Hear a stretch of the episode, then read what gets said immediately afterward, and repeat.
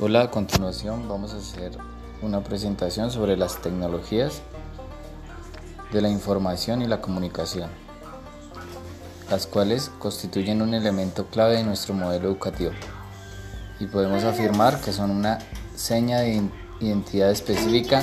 en Extremadura. No en vano, muchos han sido esfuerzos por implantar un modelo educativo que tuviera presente el uso de las herramientas tanto en el aula como fuera de ella.